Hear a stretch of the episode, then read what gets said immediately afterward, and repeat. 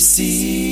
Bonjour Denis, bonjour à tous. Ce matin sur rdc.fr dans le coup de cœur accordéon, je vous propose de découvrir le nouvel album de Bernard Marly, accordéon Made in France. Bernard Marly, on ne le présente plus, c'est un accordéoniste multicarte, essentiellement au début de sa carrière basé sur le musette, sur le bal, puis ensuite il euh, a tenté l'expérience, avec succès d'ailleurs, du swing, du jazz, de l'accordina, ce petit instrument que l'on joue avec la bouche sur un clavier accordéon. Bernard Marly, c'est l'accordéoniste du Tour de France, plus de 38 Tours de France à la fois sur les routes de France, mais également au sein d'organisations telles France Télévisions, et c'est beaucoup, beaucoup, beaucoup d'albums d'accordéon. Alors, aujourd'hui, Accordéon Made in France reprend de grands standards de la chanson française, l'hymne à l'amour, que reste-t-il de nos amours, la vie en rose, la complainte de la butte, les grands boulevards sous le ciel de Paris, le